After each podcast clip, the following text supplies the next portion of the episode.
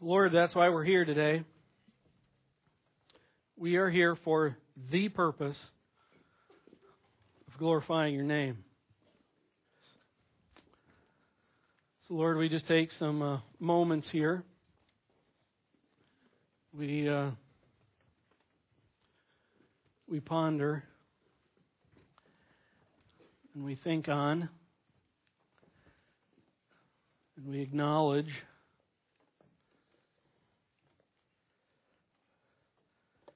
you are Lord. Only you. None other. Never has there been. Just you. Just you.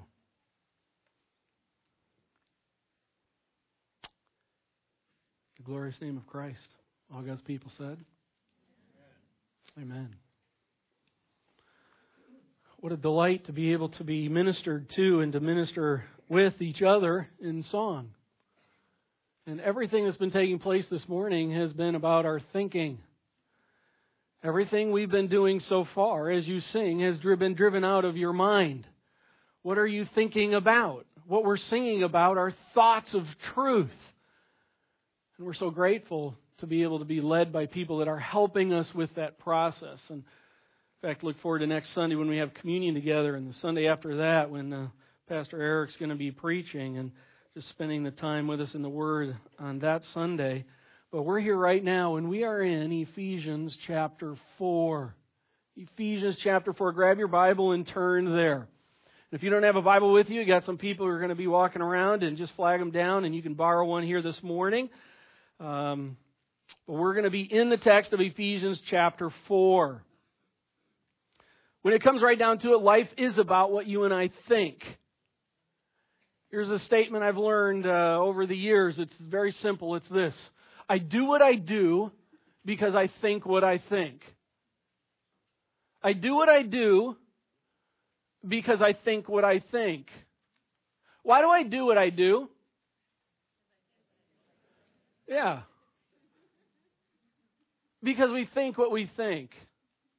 So, if life is all about thinking, question this morning as we get started How is your thinking going?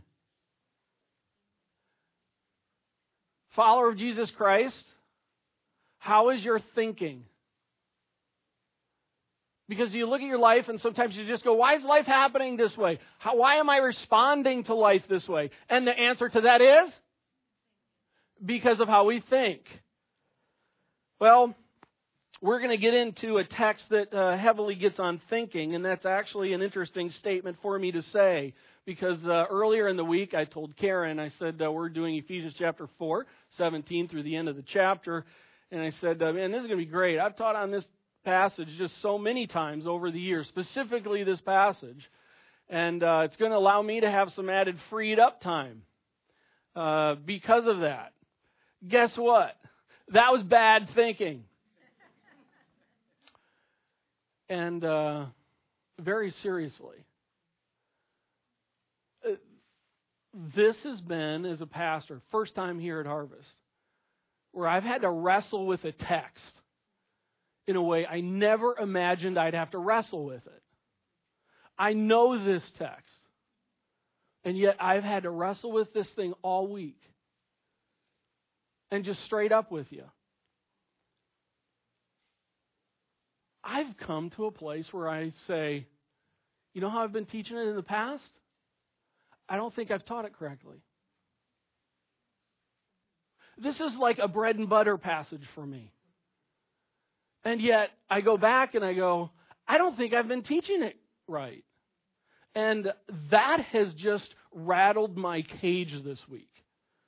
And, uh, I've kind of come down as the week's gone on to just being very transparent with you here, come to uh, agree with MacArthur. Now, why do I throw someone's name out there? So you don't think I'm a heretic. Um,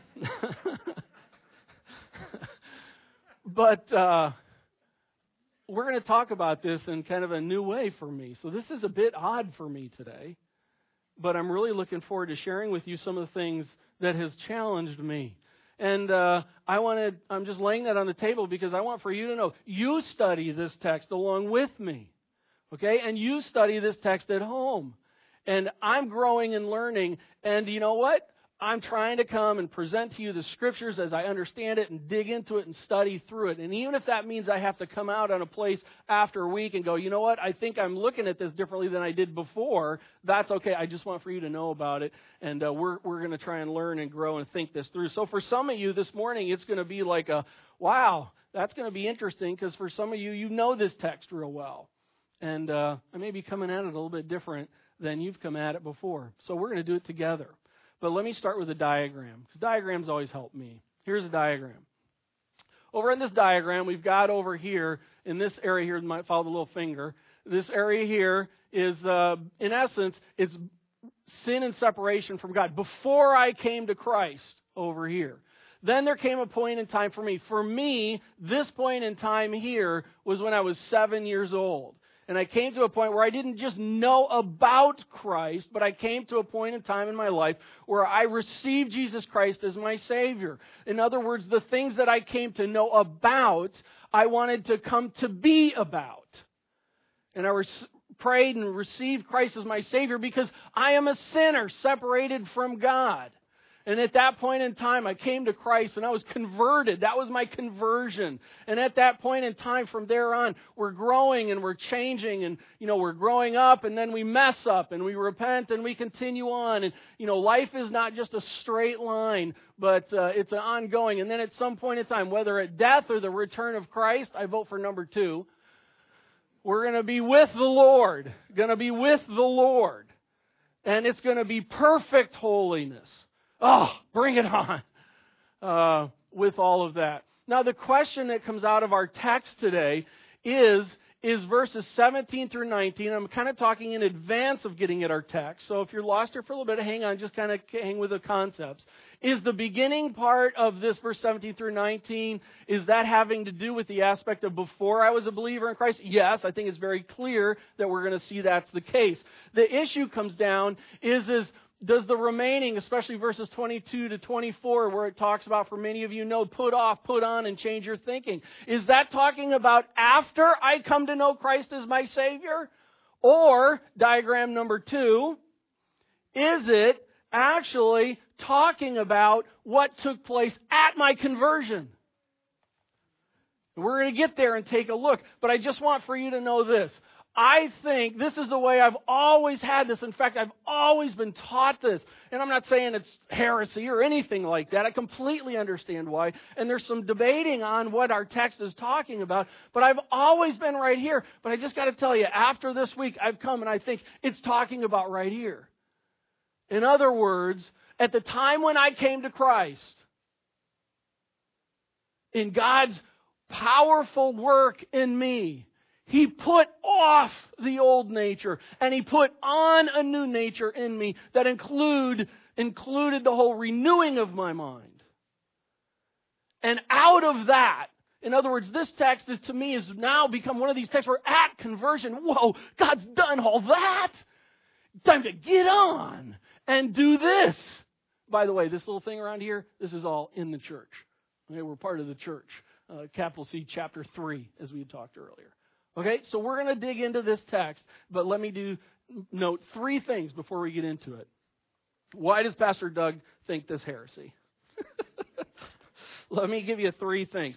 Grab your Bibles and look in Ephesians chapter 4. Number one, kind of a small component of what's been working on my thinking here this week is this.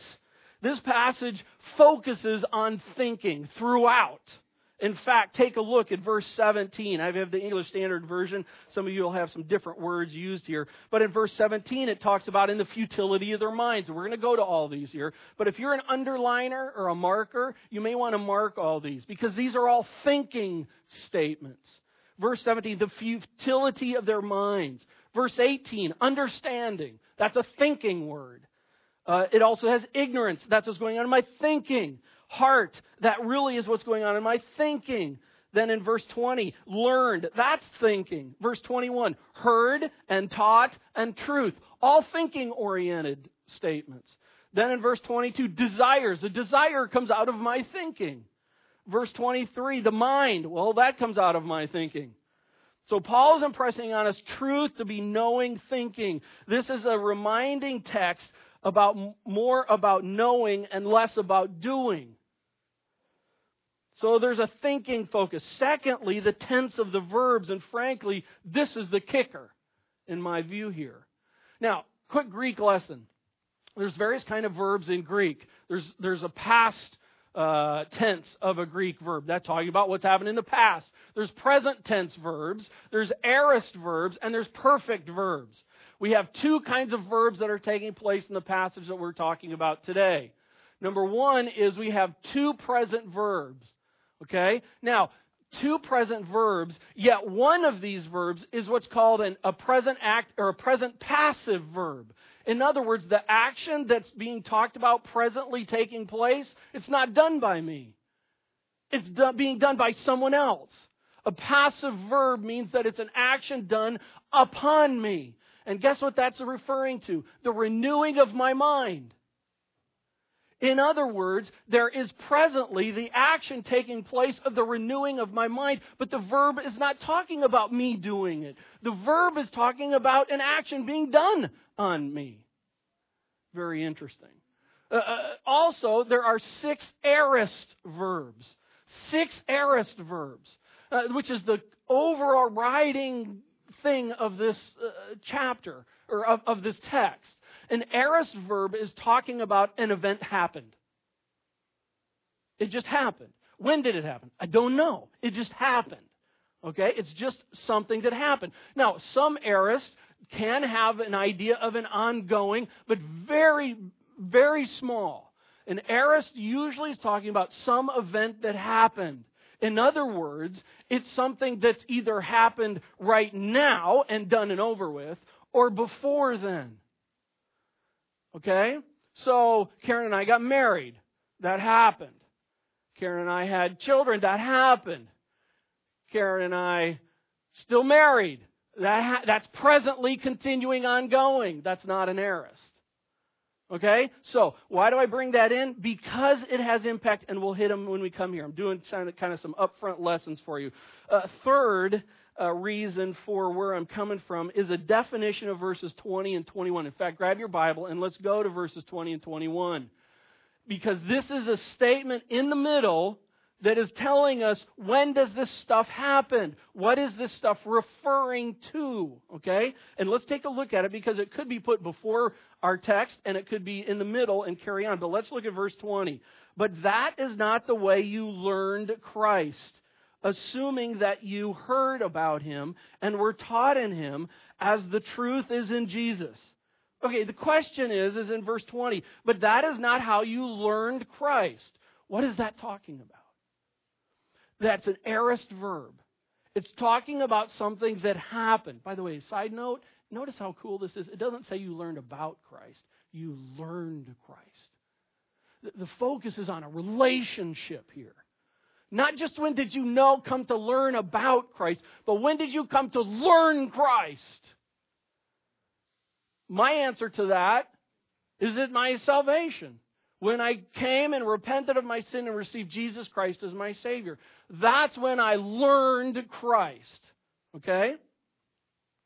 Assuming that you heard, that's an aorist, something in the past, and that you were taught in Him as the truth is in Christ. So, I start out with this from this standpoint. Here we are talking about, I think, an emphasis in this text talking about the point of conversion. The point when you came to know Jesus Christ as your Savior, if you have done that. All right, now let's go through the text. Now that I've kind of preempted, maybe confused, and uh, got you thinking and wondering, let's go. Here we go. Chapter 4, verse 17. Now, this I say and testify in the Lord that you must no longer walk. That is the one present active verb in our text. And by the way, the word, the verb walk is the predominant action for chapter 4 from here on out through chapter 5. Walk. Peripateo. Don't you just sound like you just kind of want to go walking around?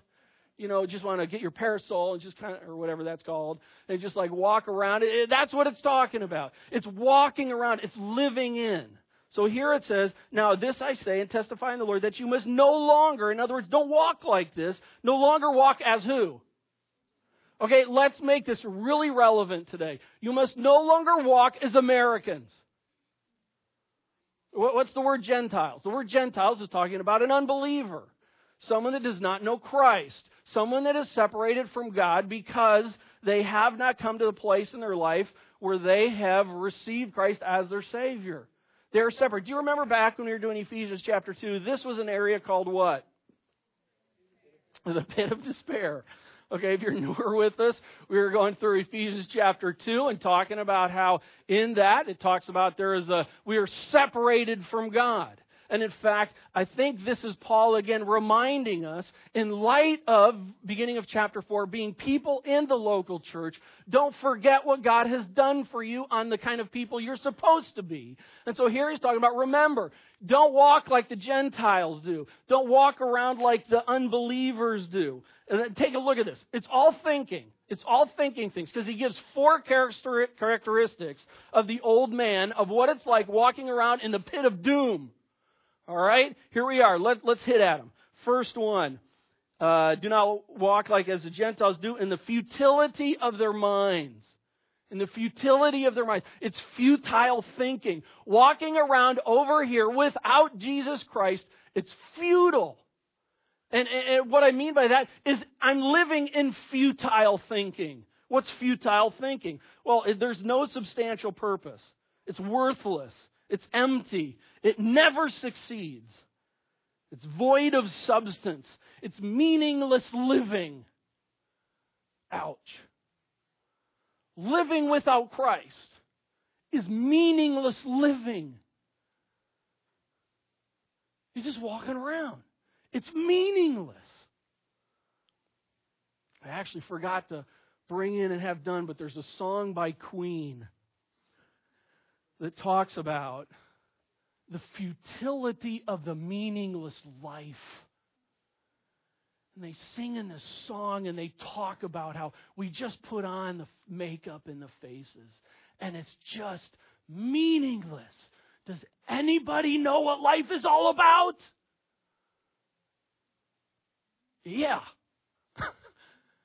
but it's not about this. It's futile thinking. Uh, it's one that doesn't know or understand God or the world or even himself or herself. They have knowledge but no wisdom. It's meaningless thinking. Don't be like that. Verse 18. Don't also be, they are darkened in their understanding. Uh, uh, the darkened. They think they're enlightened, but they're dark spiritually. Uh, to the Gentiles, light meant understanding. But here's the thing. The light was, it was a blackout. I mean, here they are over here, and it's like, we got this figured out. We're chucking along, we're peripateo-ing around, you know, in life, going on, and woo, this is really cool, and life is so awesome. And it's like futile. Just that is so futile, that is so dark. It's just darkened reality. It's not just that they can't see, but it's so dark, they can't even think straight about truth. Do you know someone who looks at you and just goes, You are so dark and dumb and ignorant because you follow Christ? I mean, to them it is. Why sometimes as believers do we like get confused or frustrated with people who don't know Christ and don't walk like Christ? Why do we get I'm like, folks, well, like, duh. They don't know Christ. Why would they walk any differently? Because, in fact, how we walk just seems foolish, darkened thinking. And then, third, it keeps on going. Don't be futile in their minds. They are futile in their minds. They're darkened in their understanding. And they're alienated from the life of God because of the ignorance that is due them. It's a lack of understanding. It's void of applicable knowledge. Notice their ignorant results and alienations from God. They're dead to God. And lastly, it says after that, uh, that is in them due to their hardness of heart. The word here is referring to a super hard rock. It's just not like sandstone. This is like rock. This is like really hard rock.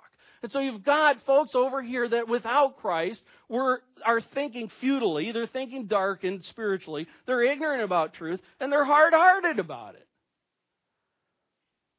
Paul's warning is here. He's saying, don't live like them. Don't go there. Hey, believer in Jesus Christ, you're dead to that. As we've been reading in our small group book. But notice he goes in and he tells about this kind of life result of this kind of thing. Verse 19. They have become callous, hard hearted. You know, when you have a callous, you lose sensitivity.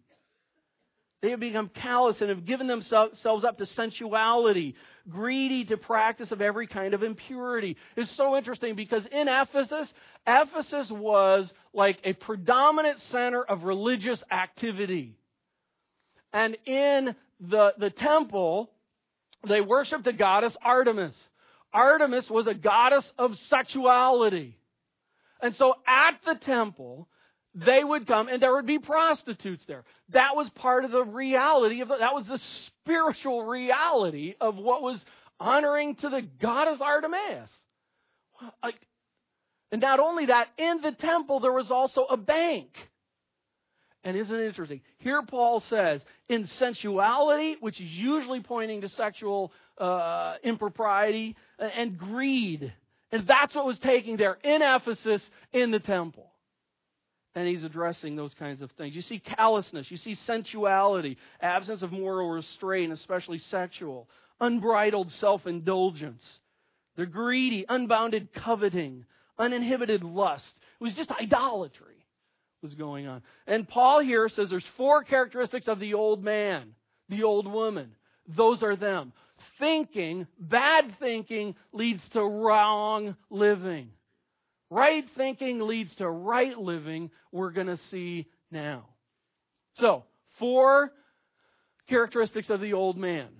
Now let's take a little shift the mundo here. Because verse 20 says, But that is not the way you learned Christ, assuming that you heard of him and were taught in him, as the truth is in Jesus. Listen, in other words, when you came to Christ, God was working in you to allow you to think out of the reality of that. And the hard-hearted reality that everyone in, everyone in here had in Christ, to Christ, God graciously, in His goodness, allowed us, why, I don't know, but He did, allowed us to get out of, if you will, our hard-heartedness and to be able to be sensitive to spiritual things, all by the grace of God. And at that point in time, I chose Christ. Because he chose me, but no, I chose him, but no, he chose me, but I chose him. yeah. It all happened, and praise God for it. But I came to Christ. Now take a look here as we continue, verse 22. Uh, 21, assuming that you heard about him and were taught in him as the truth is in Jesus, to put off your old self uh, four characteristics of the new man, of the new woman. First, in verse uh, 21, he's talking about Christ became my truth.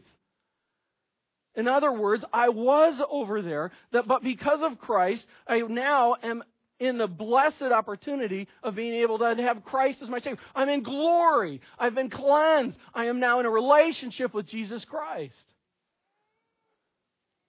Christ became my truth. Secondly, my old self was put off. Look at verse 22. To put off your old self. Now, the important thing, or on put off, it's laying aside, it's stripping off, it's casting away. Here's the important thing it's an aorist verb. So the question is, is, is this telling me that now that I'm over here, I need to be putting off? I think this is actually talking about what's happened at my conversion is that when I came to Christ, in the process, Christ took off my old self. It's gone. Hey, friends, listen to me. You know the whole thing of the little image of there's a little angel or whatever that thing is over here, and then there's a little devil over here? That's not true. That's not the way it works. No, I understand Romans chapter 7 and Paul says I want to do I want to do what I want to I want to do right, but it's like I can't do right. I understand that. But listen, we don't have the old nature and a new nature all together. The old nature has taken over the new nature. The old nature is dead. It's put away. It's gone. Well, then why do I sin? Because there still is a remnant of sin in us called the flesh. And I'm losing my voice here. so bear with me. So in the process, you say, but Doug, I don't get it. No, understand. There, there, there's a remnant. That, so sin is no longer reigning on me like it did over there, but yet there's a remnant reality in me here.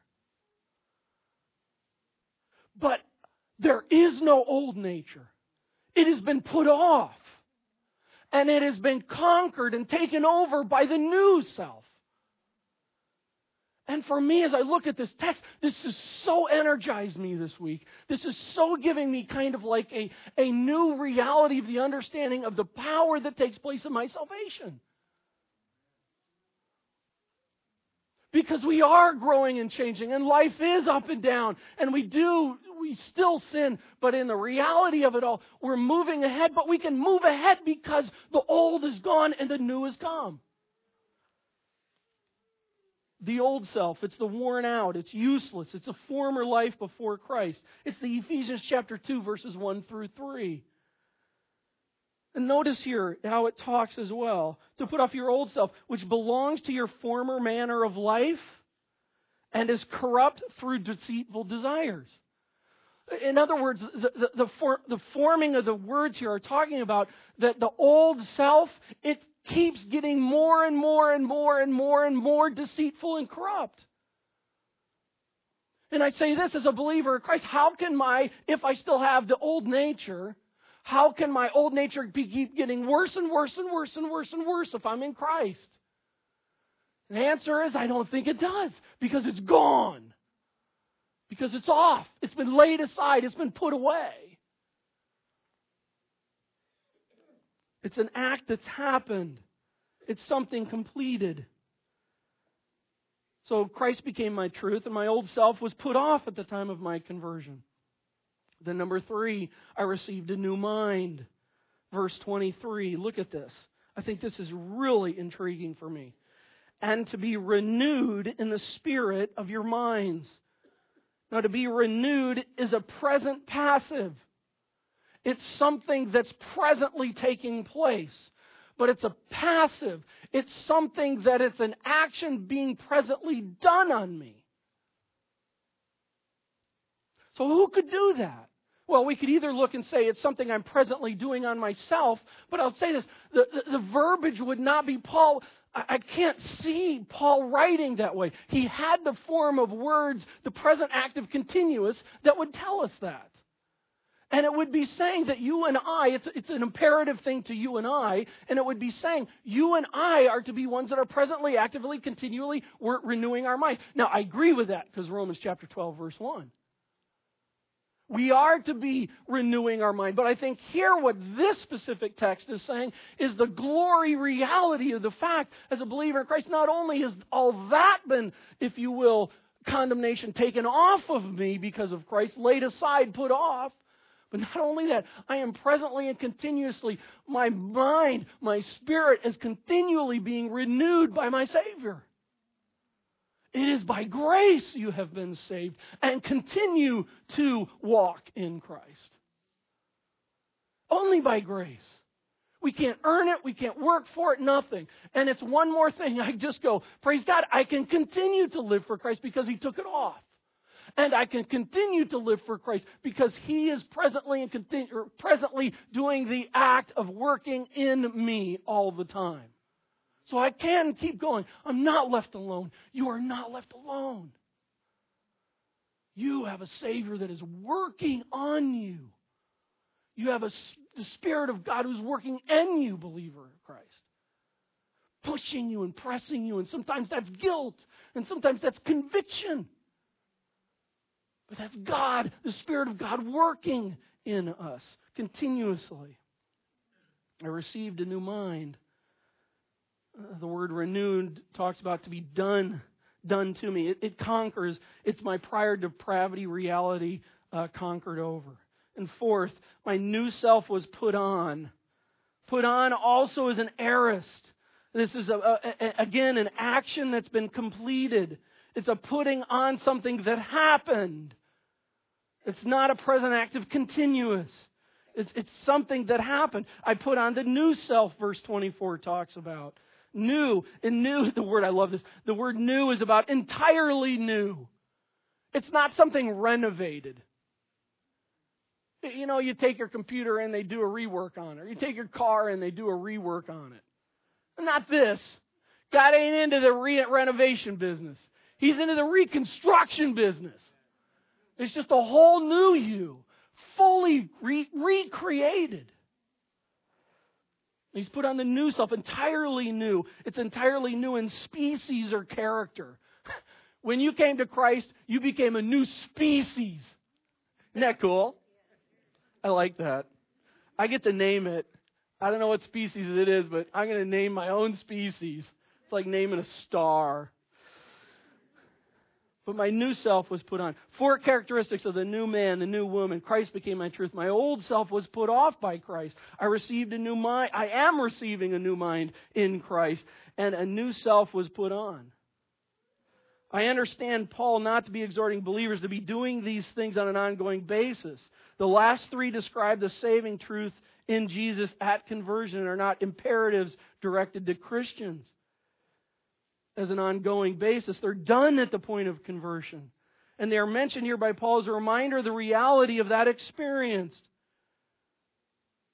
Paul is reminding us what has taken place in those that are part of his church. And all of this points to the fact that a changed nature demands changed living. Want for you to understand this. I have always thought that this passage is talking about me being changed, me kind of after salvation, and I am not saying this is at the time of conversion now, and then forget about the rest. No, no. I think what's happening is I'm trying to grasp this, and, and you may come differently on this, but as you're trying to grasp this, I'm coming to the place of saying, God did all this ultra amazing work in me so that I can continue to grow and change. There is truth that the fact is, is growing and changing is about putting off and about putting on and changing thinking. There's no question about that. But I think this specific paragraph, this specific text of Scripture is talking about what's happened at conversion. And it's the kind of thing that should just jazz you and I up because of the supernatural, amazing, glory work you have been completely recreated. And I often forget that. Well, Paul doesn't leave us there. And I'm not going to leave us there. Let's hit the last part. Notice the life walk result of this change. I'm going to be whispering here in a minute. You, you aren't used to that. I just want to say this. This section, 25 to 32, is filled with present active imperatives verbs. This is meant as an intense statement.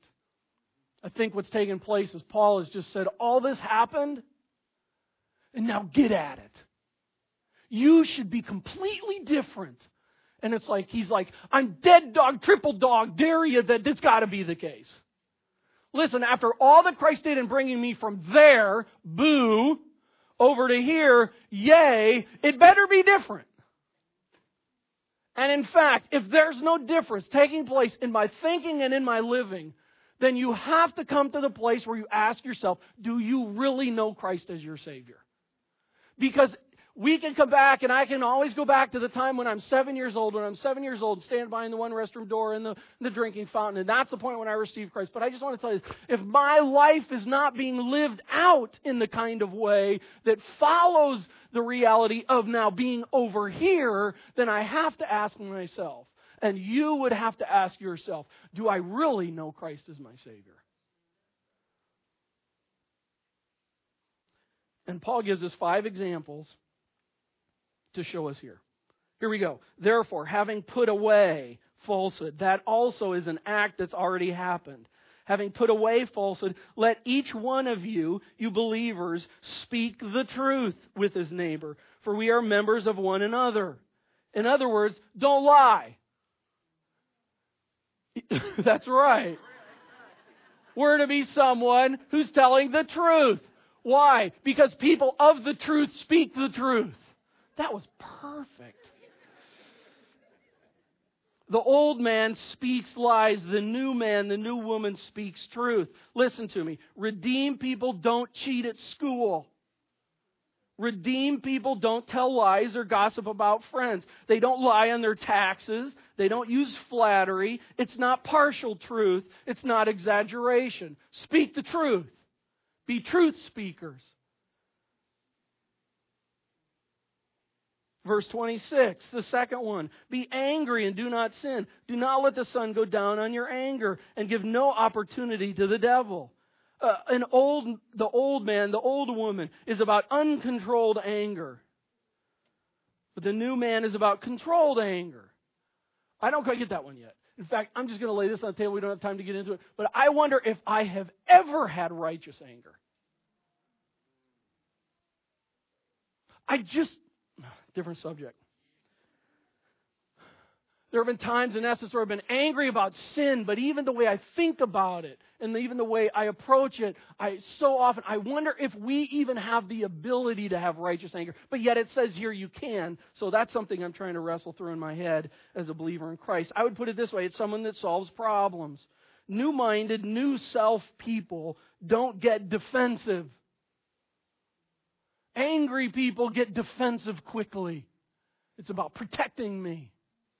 And I'm angry at you. How dare you talk to me about that, even though it might be true? They're vindictive. It's a deep seated anger, screaming at the kids, yelling at the spouse, being angry all the time. Believer in Christ, I love you enough. If that's you, stop it. Stop it. That kind of life was over there. That kind of life doesn't fit here. And what mockery in the face of a God who has plucked you and I out of hell's hands. Ouch, that one hurt, didn't it? The third one. Verse 28 Let the thief no longer steal, but rather let him labor, doing honest work with his own hands, so that he may have something to share with anyone in need. Oh, by the way, when is a thief no longer a thief? Not just when they stop stealing, but when they start working and giving. Uh, that's the put off, put on process. And here, I think what's saying, in light of what Christ has done, put off that. Listen, when you came to Christ, did you understand this? Because this is what coming to Christ is all about. I think that's what Paul is saying. When you came to Christ, did you understand? And I know we're all growing in the process, but did you understand that it's about no longer living like that and about this? So often in our evangelism, we talk about just getting to heaven. It's not just about getting to heaven, it's about bringing glory to Christ with our lives now. And that includes we don't steal anymore. Well, I don't steal. Well, do I pad the expense accounts? Do I report hours? Do I grab a couple bucks out of mom or dad's purse or wallet? They'll never know, and they'll never miss it. Do I shoplift?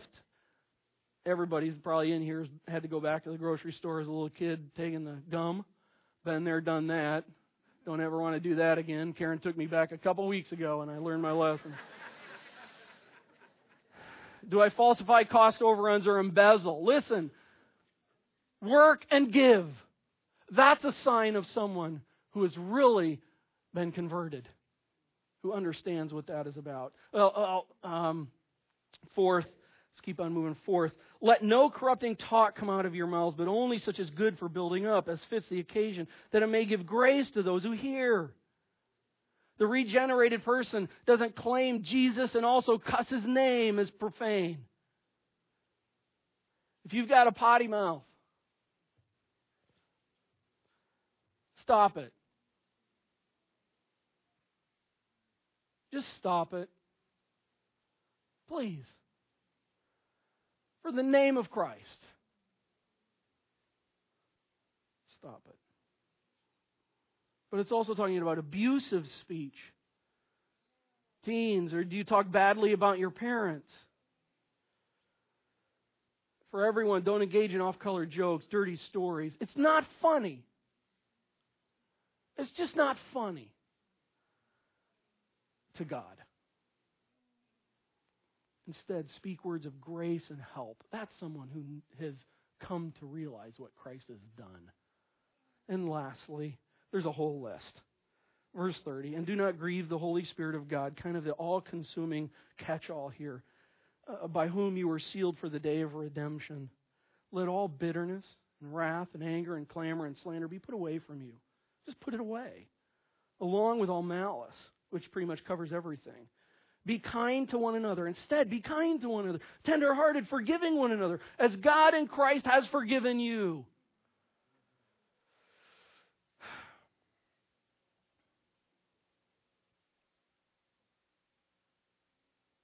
I'm dead to that.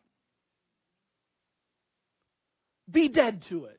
Yeah, but Doug, I've been struggling with this for a long, long time. I know. Understand. We're growing and changing. The flesh remains. The habits of sin remain. But listen to me. You cannot use this, this excuse. I'm an old dog and you can't teach an old dog new tricks. That's a bad, bad, bad, like bad theology. You can change. And the reality is this you have been given everything you need, everything you need for life and godliness when you came to Christ. You and I have no excuse. Crud. I wish I did. I really wish I did because I'm not there yet. But because of what God has done. He has put off the old and He has put on the new and He's renewing us. Listen, you and I have no excuse. None, none, none, none, other than this. I don't want it bad enough. I'm just telling you, that's the bottom line. Why can't I change? Because you don't want it bad enough. You don't want to change enough. And God may push you to a place where it gets so bad that then you become willing to say, I can't handle this anymore. I've got to change. And I just want to say, there's victory in that. Yet for some of you, I know it's just like, but Doug, you don't understand. But this is what I say it's about thinking. And you need to sink yourself into the truth of what has taken place at conversion. The new has been put on, the old is gone. There is victory in Christ. I need the team. And if you need help, get help. We want to be a place that helps people grow and change. I don't want to stand here and go, you know what? If you're a sinner, we're all sinners. Everyone in this room has issues. You're screwed up, I'm screwed up. But we have a big Savior who has done a mighty work. And my struggle is getting it and living it out. And we need each other to help each other because I can't do it alone. And you can't do it alone. And that's why I think Paul has put this right in the context of having talked about the local church. Love you. Love you. And let's grow together. Let's pray. God, thank you so much for the mighty work you've done in our lives oh, Lord, the truth of the matter is, is I really don't get it. I struggle to understand all that you've done. And God, I would just pray, would you help us? Would you just help us? Help us to get it. Because we usually want to take these things and just kind of like, you know, just what's the one, two, three out of it? But God, this is the kind of thing, if we don't have the deep seated truth thinking in our heads, we're not going to understand why it needs to be lived out. So, Lord, I would pray this morning that this truth would be truth that this week we all meditate on and ask you to help us to understand what you've done. I'm just assuming there are some in here this morning that are just hurting and feel defeated and crushed and hopeless. Lord, this tells us there's hope. This tells us you're there. This tells us that we're not just supposed to do something, but we're about being someone. And as we understand how we have been created, oh God, may we then live it out. Help us to to be dead to that. Help us to be alive to you. The old is gone, the new has come. You have created in us a new creature. Uh, Lord, and if there's anyone here this morning that does not come to has not come to a place where they know you as their Savior, God, I would pray. Would they do that today? Would they ask someone, How do I know that I know that I know? Because it's at that point in time when all this happens, and not before. Lord, to you be the glory. And thank you for helping me to learn and grow and, and just try and figure things out. Lord, if what I've talked about today uh, actually isn't what Paul's talking about, would you help us to understand, help me to understand that as well? We're growing and changing. Thank you for the word. Thank you for people. Oh God, we love you. In Christ's name we pray. Amen.